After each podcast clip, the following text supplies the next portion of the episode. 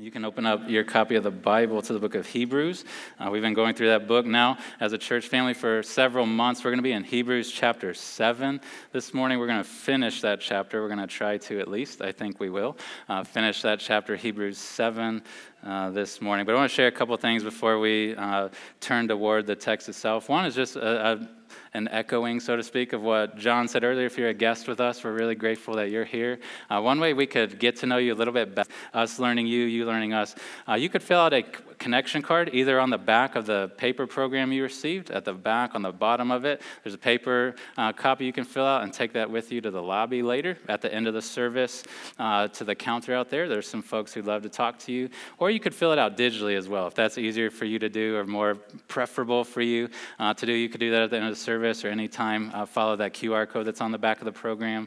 Uh, it'll take you to that same form digitally. But if you are newer to the church, if it's your very first Sunday or if you've just been with us recently, uh, we do every month have what we call a coffee with the pastors. We're actually going to do that tonight. We'll do it again in February and again in March, but we're going to do that tonight at 6 over on this side of the building, uh, same time as youth group. But if you'd like to come to that, you don't need to sign up or anything, just show up. We just share some about the church. You share about who you are. We get to know you, try to, to paint a picture of the path forward of involvement in the church. Uh, but one other thing I wanted to, to uh, share, kind of as an announcement, is we're trying to increasingly, uh, where there is opportunity, to make connections with our denomination. We're the only Sovereign Grace church in the entire state of Indiana as of now, until we plant this church in North Manchester, Lord willing, which I'm glad to have Adam and Claire and Asher with us this morning. It's good to have you all. Uh, but we're trying to increasingly, where there's opportunity, to where there's events that are hosted, things like that, to encourage us to participate. And there's a men's retreat that's coming up the end of February uh, that we would encourage anybody who's 16 and up, uh, men in the church, if you'd like to go to that, uh, there's details on our church website. We're going to bring in a guest speaker, and some churches from our region and our denomination are going to assemble there in Ohio. Uh, Jim Newheiser is his name. He's a professor at RTS in Charlotte. Uh, I could tell you a lot about him. He's written many books on marriage. He's a biblical counselor. Uh, he's written about finances, all sorts of things. But he's going to be teaching about the concept, it's an overarching concept of change. How do we see change in ourselves take place, and how do we lead that if God's entrusted us with a family? Or how do we lead that in our church or even in our communities? And so you need to sign up by February 6th, I think is the deadline, a couple Sundays from now, but you can find details on that uh, and can register, register online.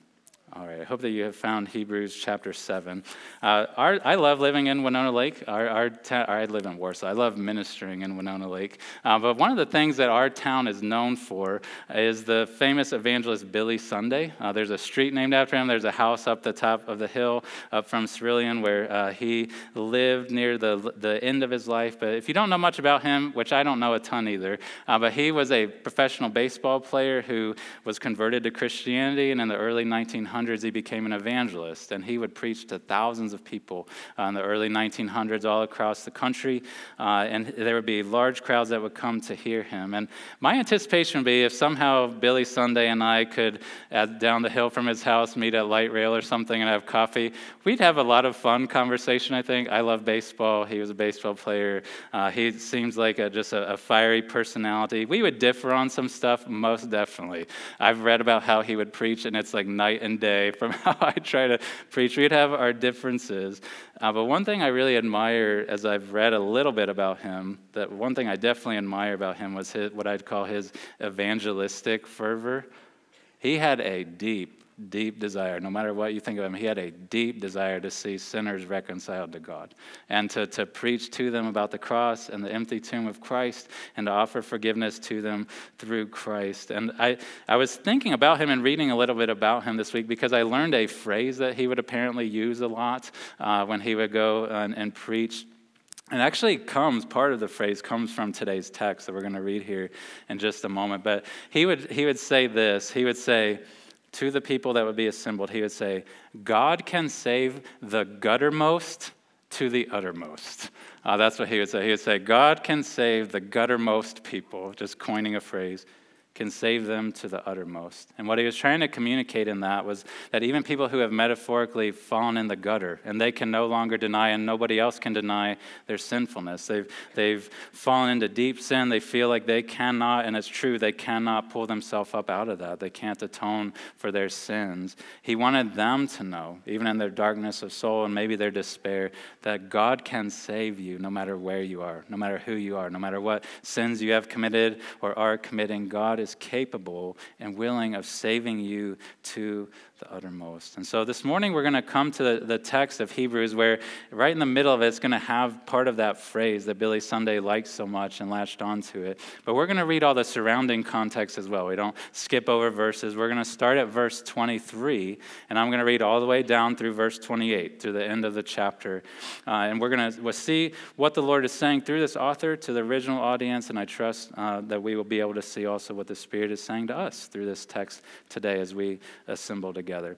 If you've not been with us, the book of Hebrews, just to give you brief context, it, it was a letter, maybe even a, a, written transcript of a sermon, we don't know, but it was a letter written to these early Christians in the first century who were ethnically Jewish, uh, brothers and sisters who had grown up in the Jewish uh, community and in the Jewish faith, but who had heard of this Messiah Christ and they had put their faith in him, but they were being tempted to, as opposition came, as, hardship came upon them for their faith, they were tempted to go back to the old ways ways, to go back to the old covenant operations.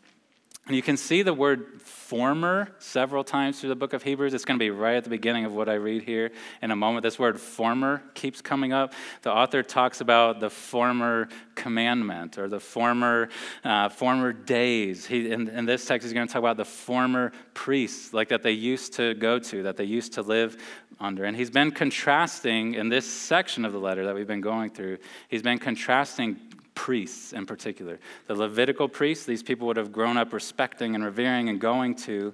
He's contrasted them with the singular priest, Jesus, the high priest of heaven, the priest like Melchizedek we've been seeing the last few weeks. And so he's going to continue that theme in this end of chapter 7 Last week, if you were with us, we ended at verse 22, where he said that Jesus is the guarantor of a better covenant. I wish I could just preach a whole sermon on that. Maybe I will someday. But he's going to continue that theme here in verse 23 into the end of the chapter. So follow along with me in your copy of the scripture if you have one. The author of Hebrews, which we don't know who he was, continues under the inspiration of the Holy Spirit, writing this.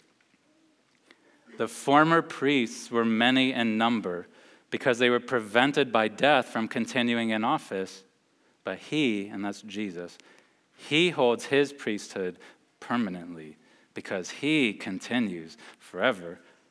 Consequently, he is able to save to the uttermost those who draw near to God through him, since he always lives to make intercession for them. For it was indeed fitting that we should have such a high priest holy, innocent, unstained, separated from sinners, and exalted above the heavens. He has no need, like those high priests, to offer sacrifices daily, first for his own sins and then for those of the people, since he did this once for all when he offered up himself. For the law appoints men in their weakness as high priests, but the word of the oath, which came later than the law, appoints a son who has been made perfect forever. This is the word of God. May the Lord bless the preaching of his word. I want to walk through this text today under three headings, and you can follow along as we go. But I want to share from this text about the kind of priest that we need, the kind of priest you need and that I need, the kind of priest that we have. We're going to see that is Jesus. And then I want you, in light of that, knowing that we have a priest like Jesus, I want you to see his ability to save to the uttermost. Uh, and so those will be the headings that we, we uh, follow this text and see, see it through. But I want to start by talking from this text about the kind of priest that we need, the kind of priest that you need, that I need. We all know in our life, and we learn it more clearly as we get older, that particular jobs demand particular types of people right? Not everybody can do every type of job, right? Uh, there's some of us who would have no business trying to do the job of the person right next to us right now, right? We wouldn't be qualified to do it. We wouldn't have the skills to do it, and that's a, a beautiful thing. But whether you're a doctor, a professor, a civil servant, or whoever, like whatever you do, there are certain things that need to be true about you to fill that role, right? It, it may be, have to do with things with age or experience or education or skills that you have, but we are not just interchangeable people, right? Like, I love the Indianapolis Colts. I could not go suit up if they were in the playoffs and play quarterback for them, right? But Peyton Manning, Colts legend, I don't know him, but I doubt he could get up here and preach a sermon on Sunday, right? Like, we don't do each other's jobs. There's certain things that need to be true of us. There's credentials, qualities, prerequisites, if jobs are going to be performed rightly, if they're actually going to be done. And so the question becomes if we need a high priest, we need someone to mediate between us and God, we need someone to bring us to God as our priest, it, it begs the question of what must that priest be like? What needs to be true of him if he's going to actually do that, if he's going to be capable of doing it and then actually willing to do it.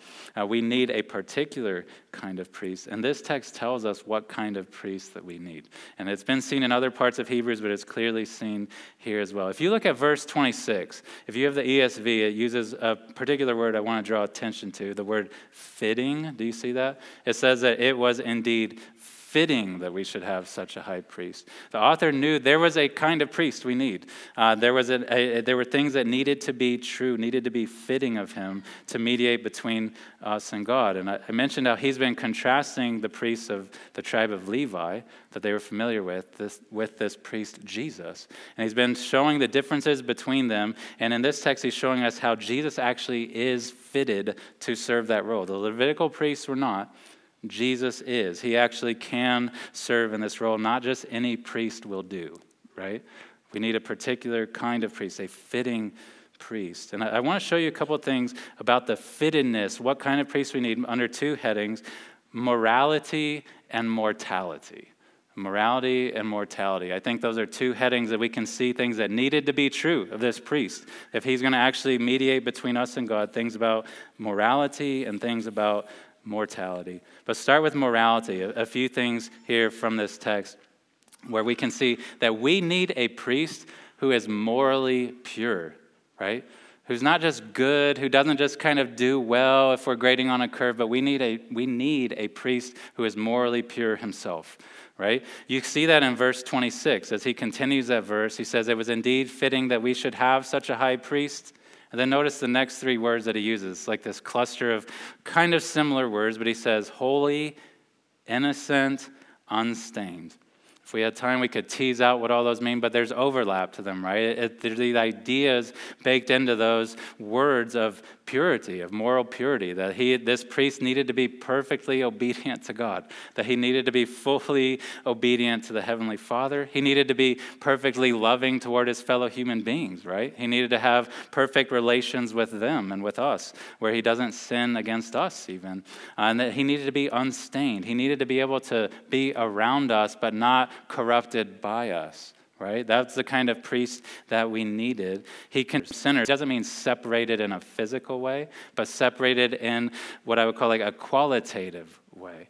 That he's distinct as far as holiness and godliness from us. That yes, he's around us, he can minister to us, but he's not corrupted by us. He, he continues in his purity. He's separated from sinners, even though he lives. In light of this, we need a priest. You need a priest. I need a priest who needs no sacrifice for his own sins, right?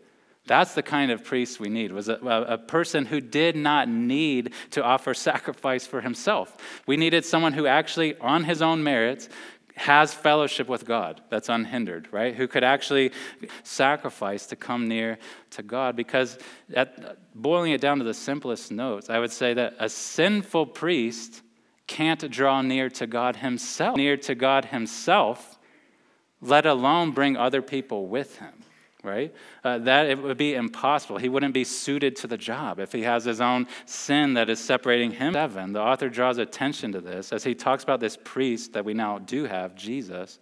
He says that he has no need like those high priests talking about the first for his own sins and then for those of the people, right? That he's saying that's the kind of priest we need. That's the kind of priest we have, is one who didn't need to sacrifice for his sin. And again and again and again for centuries amongst the Jewish people, right before their eyes, we're supposed to be, and he's going to blow out this concept as we go deeper into Hebrews. So I'll just mention it simply. We're to remind you in part, they were to do other things, but they were to remind you in part that the guy who is interceding for you has sin himself. Right? He's not able to just go into God's presence. He has sin himself. He's not really, truly qualified to bring you to God. If he needs to offer the blood of bulls, every Levitical priest you could ever line up needed cleansing himself.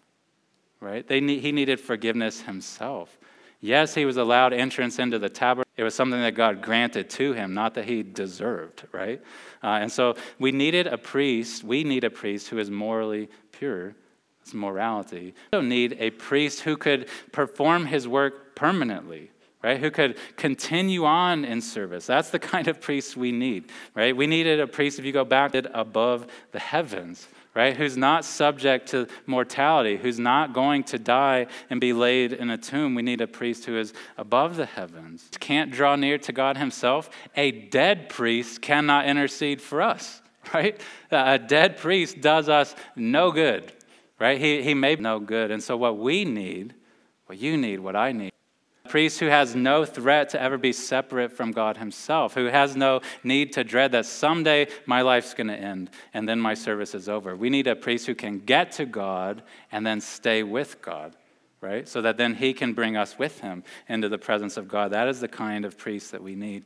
And we know this to be true in our hearts because our longing as human beings is not just to get to God for a season right? Or just for a stretch of time. Um, but our desire is to, and our need is to be reconciled to God for eternity, right? Forever. And that calls for a special kind of priest who is immortal.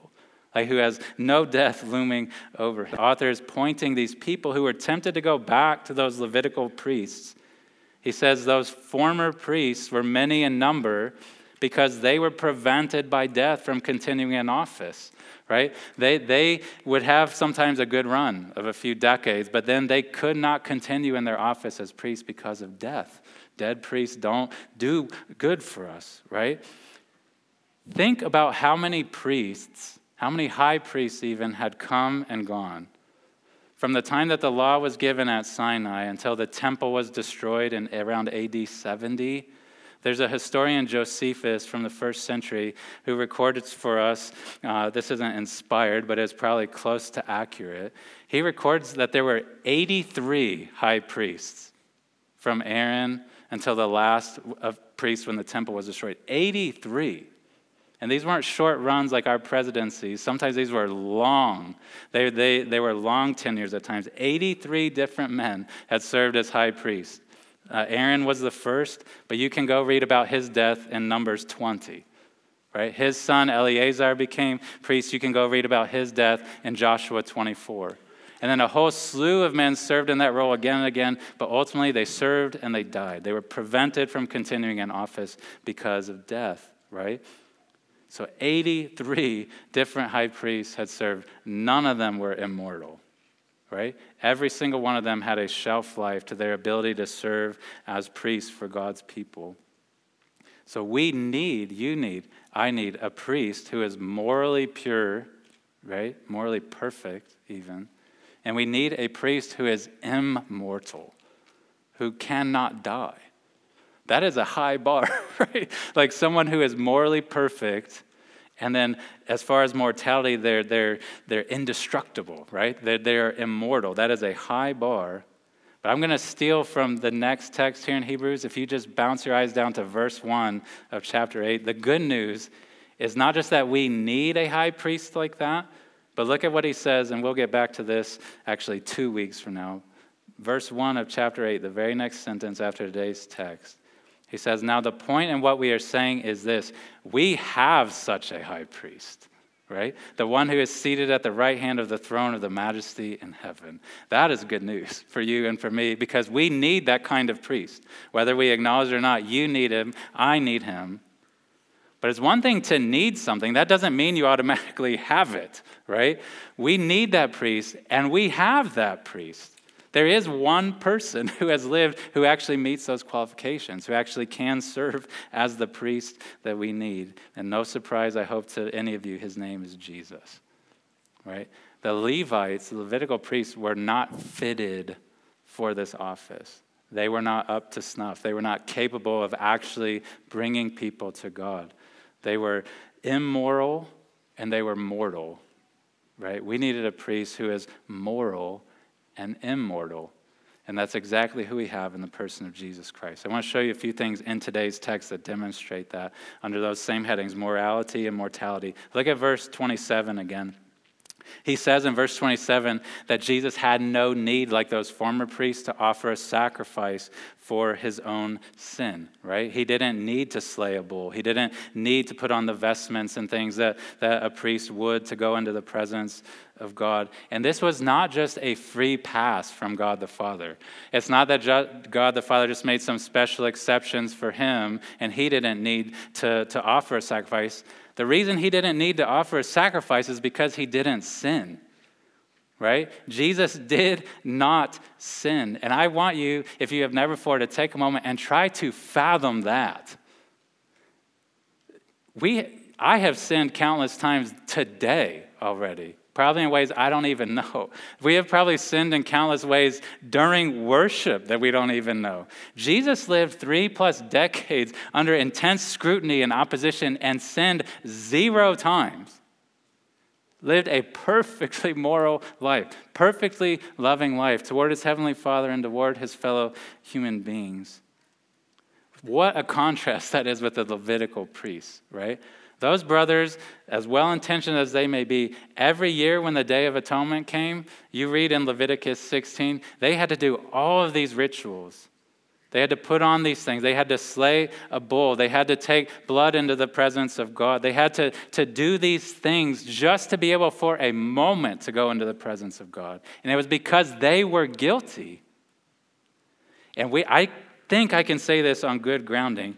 If you imagine Jesus' capacity while he was walking this earth and the temple was still up, right? And there was the holy place and the Holy of Holies where God dwelled.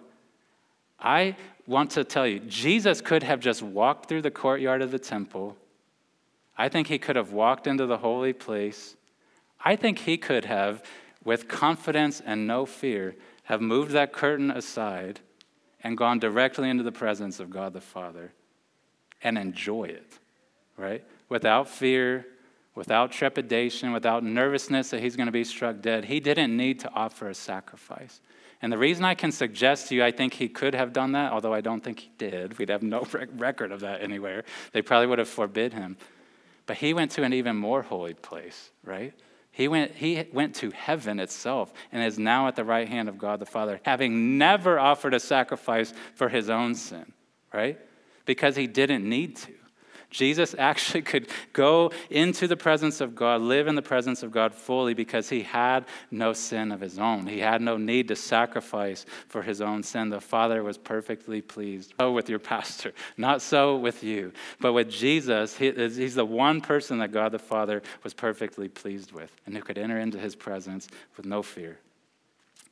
So he could go into the presence of God but his role as priest is to bring us into the presence of God, right? And if that was going to happen, a sacrifice did need to be made, right? Because we are sinful, myself included. We are sinful. And to bring us to God, sacrifice did have to be made. And here's the gloriously good news at the end of verse 27 is that Jesus, he didn't need to offer a sacrifice for his own sin, but he did offer a sacrifice for the sins of his people right? And it says, I'll just read verse 27 again. It says, He has no need, like those high priests, to offer sacrifices daily, first for his own sins and then for those of the people. And he says, Since he did this, what's that? What did he do? Offer a sacrifice for the sins of his people. He did this once for all when he offered up himself. That is talking very clearly about the cross of Jesus Christ. That when he went to the cross, it didn't happen in the temple, but it, like the priests would offer their sacrifices. But outside of Jerusalem at Golgotha, Jesus was offering a sacrifice for sinners like us. And what he was offering was not some animal that cannot atone for sin, but what he was offering was his own life, his willingness to suffer and lay down his life, to take our sin upon himself and let God the Father put him to death in our place. And the reason he did that was so that we may be forgiven, so that we might have our guilt removed, that we may have it atoned for and dealt with, so that we can now join him in the presence of God, right? That we could be brought near to God, not because we're worthy, but because we've had a sacrifice that has been made for our sins. And I want you, I, will say this. One commentator said this, I really appreciate it. He said that Jesus didn't need to offer a sacrifice for himself, but he did offer a sacrifice of himself, right? That's a huge difference. Not, he didn't sacrifice for himself, he offered a sacrifice of himself. And I want you to hear this that because the world, I think, and we ourselves can be tempted to believe this, kind of soften our guilt, so, like water down how desperately we need a priest, how desperately we need a savior. I want you to hear this, and I would throw myself into this category. We are not just a confused people who need guidance, right? We are not just a hurting people who need care. Right? We are not just a weak people who need strength. We are all those things. But even more than that, deeper than that, we are a sinful people who need forgiveness. Like you are a sinful person who needs forgiveness. I am a sinful person who needs forgiveness. And that is why Jesus offered up himself at the cross, was so that we might be forgiven, that we might be pardoned of our sin, the guttermost sins, right? The worst of sins, the private ones that we're afraid to confess to people, all of these heinous things that we've done that we know that we don't know, that are public, that are private. Jesus laid down his life for his people so we might be forgiven of those things, that our guilt may be removed so that we might be brought into the presence of God. And he did it once for all, right? That means it was effective. It's not like he got us 50% forgiven and had to do it again. He, he bought 100% of the forgiveness of his people at the cross, once for all, a single effective sacrifice for sin. So he was morally pure. He was this high priest who was morally pure but this mortality question. So he can go to God, but he was laid in a tomb outside of Jerusalem, right? A dead priest does us no good, right? But a living priest does. And that is why it's so vital. And the author of Hebrews mentions again and again in different terms that Jesus has been raised from the dead. He is not a dead priest. He died, but he is not a dead priest. If you a couple ways you see this about the resurrection of Jesus, that he's actually become immortal. Look at verse 24. The author says that he holds his priesthood permanently because he continues forever. That's referencing the resurrection. Jesus is not just some disembodied spirit floating around in heaven, right? He was raised with a physical body, never to die again, indestructible, and now he continues forever at the right hand of God the Father, able to intercede for us right? Verse 25 says that, that he is able then, consequently, he's able to save the, to the uttermost, which we'll return to in a moment, those who draw near to God through him, since he always lives to make intercession for them. You can't say that about a dead person, right? He always lives to make intercession for his people. And then if you drop down to verse 28, how he ends this chapter, he says that the oath of God that we read about a couple weeks ago in Psalm 110 appoints a son. Side note, I would expect the word priest there, but he reminds us he's the Son of God. Appoints a son who has been made perfect forever. Right? Earlier in the chapter, he talked about how perfection wasn't attainable through Levitical priests. But now he says this priest has been made perfect and made perfect forever. That is never going to change. He has been raised indestructible, fully approved by God. He has been made perfect forever. And so Jesus has the credentials and the qualities that are needed to be this high priest for you and for me. right? He has, when you think about morality and mortality, he has everything that is needed to serve as this high priest. But the even better news for us is that not just that he's capable of being that high priest, but he is willing to be that high priest for us. Because we're sometimes qualified to do things we don't actually want to do, right? And that we don't actually do. But Jesus is qualified and he actually serves in this way. He actually operates as the high priest of heaven, interceding between us and God. So look up with me back at verse 25. That word consequently, that's at the start of the verse. I so appreciate that. He says, consequently, because of these things, of Jesus' purity and his perfection, his being raised, Consequently, as a result of that, he is able, here's the phrase that, that uh, Billy Sunday likes so much he is able to save to the uttermost those who draw near to God through him. The phrase that Billy Sunday loved so much, I love as well. Say, he is able to save to the uttermost. If you have the ESV, uh, which is not the only good translation out there. But it probably has a footnote in your Bible, which I don't usually draw attention to those, but it probably has a footnote on the phrase to the uttermost. If you drop your eyes down uh, or click on it however you need to, it, it clarifies for us, the translators did, that that phrase to the uttermost kind of covers two different ideas that it means completely or at all times. That, that we're saved, able to be saved completely, but they were also able to be saved at all times. And so, a couple things I wanted to note on that, because this is such good news. The salvation that Jesus offers as our high priest is complete, it is to the uttermost complete, right? It is not partial. It is not most of the salvation that we need, not most of the forgiveness that we need. It is a full salvation that He provides to us, full atonement for our sin. Jesus is able, His cross was able to atone for any sin, no matter how dark, no matter how heinous that sin is, no matter how guttermost that sin was, Jesus died for that kind of sin. Right? It wasn't just that he died for certain categories of sin, he died for every sin of his people. Every sin was atoned for for the people of God at the cross. And I, I, want you to remember this for those who are saved in the room, those who are forgiven of your sin. I want you to remember this as you go out into the community, as you share the good news with people.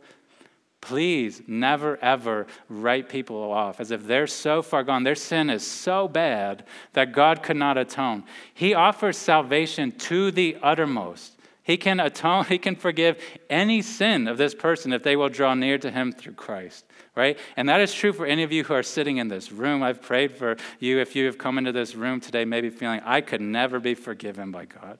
Like I have done too much. I have strayed too far from God. The atonement that Christ offered at the cross uh, can cover all of your sin can, can deal with any sin that you have committed. God is willing to offer full pardon to you for your sin, past, present, and future.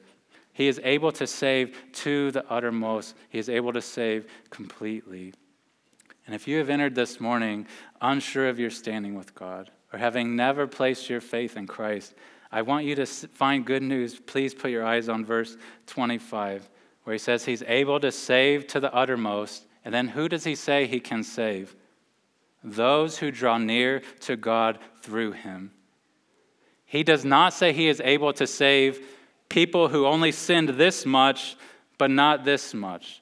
Like he, he says he is able to save anyone, everyone who draws near to him through Christ. This morning, that can be you. Like that can be you. If you will turn from your sin, no matter how dark and heinous it has been, no matter how pervasive it has been in your life, if you will draw near to God through Christ and what He has done for you at the cross, you will be forgiven. And that is gloriously good news. He can save you to the uttermost, He can offer complete and provide complete forgiveness to you this moment and for eternity of all of your sin.